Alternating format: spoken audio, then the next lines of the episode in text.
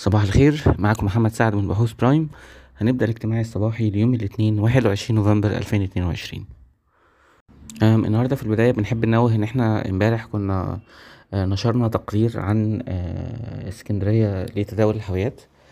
آم، آه، التقرير كان تقرير core coverage أو تغطية أساسية. آم، إحنا شايفين الشركة عندها business model مستفيد بطبيعته من ال devaluation الأخير في ال- العملة المحلية. آه، وبالتالي هينعكس بالإيجاب على آه، نموذج أعمال الشركة من آه، تحسن في الإيرادات وتحسن في ال margins. هيكون في حلقة آه، مخصوصة في Prime Talk للتقرير ده. آه، هتكون متاحة ليكم إنكم آه، تسمعوها ولكن آه، تقييمنا للسهم حسب التقرير اللي نشرناه امبارح هو ستاشر جنيه وتسعين قرش. ده سعرنا المستهدف آه، خلال اتناشر شهر. آه، بعائد متوقع تقريبا تلاتين في المية من آه، أسعار السوق. link التقرير موجود النهاردة في ال daily ممكن تطلعوا عليه.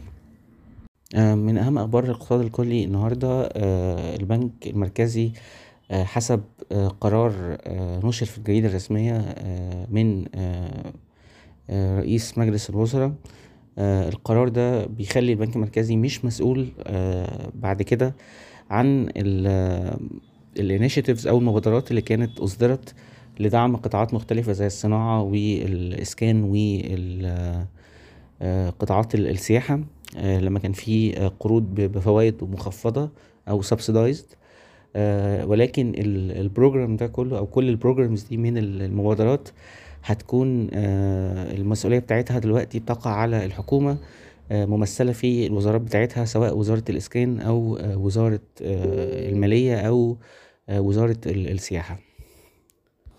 برضو من أخبار الاقتصاد المها Capital اللي هي شركة من شركات جهاز قطر الاستثمار أو Qatar Investment Authority عندها رغبة في الاستثمار في المشروعات الجديدة في آه، ميناء دمياط البحري اللي هو تابع لوزارة النقل.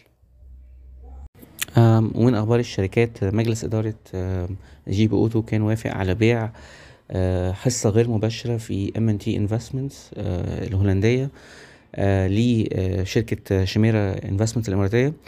الحصة الغير مباشرة هي سبعة ونص في المية والتقييم آه، اللي اتفق عليه هو ستين مليون دولار ولكن ممكن يوصل لواحد وسبعين فاصل تلاتة من عشرة مليون دولار آه، لو تحدد آه، شروط محددة في ال performance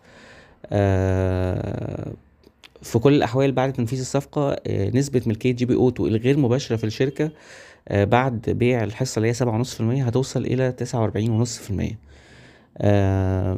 المفروض إن في آه، دراسة قيمة عادلة آه، تمت من عن طريق آه، مستشار مستشار مالي مستقل وكانت قيمت آه، حقوق الملكية بتاعت MNT Investments عند تقريبا 17 مليار جنيه. آه، ودي كانت أهم أخبارنا النهاردة. شكرا. صباح الخير.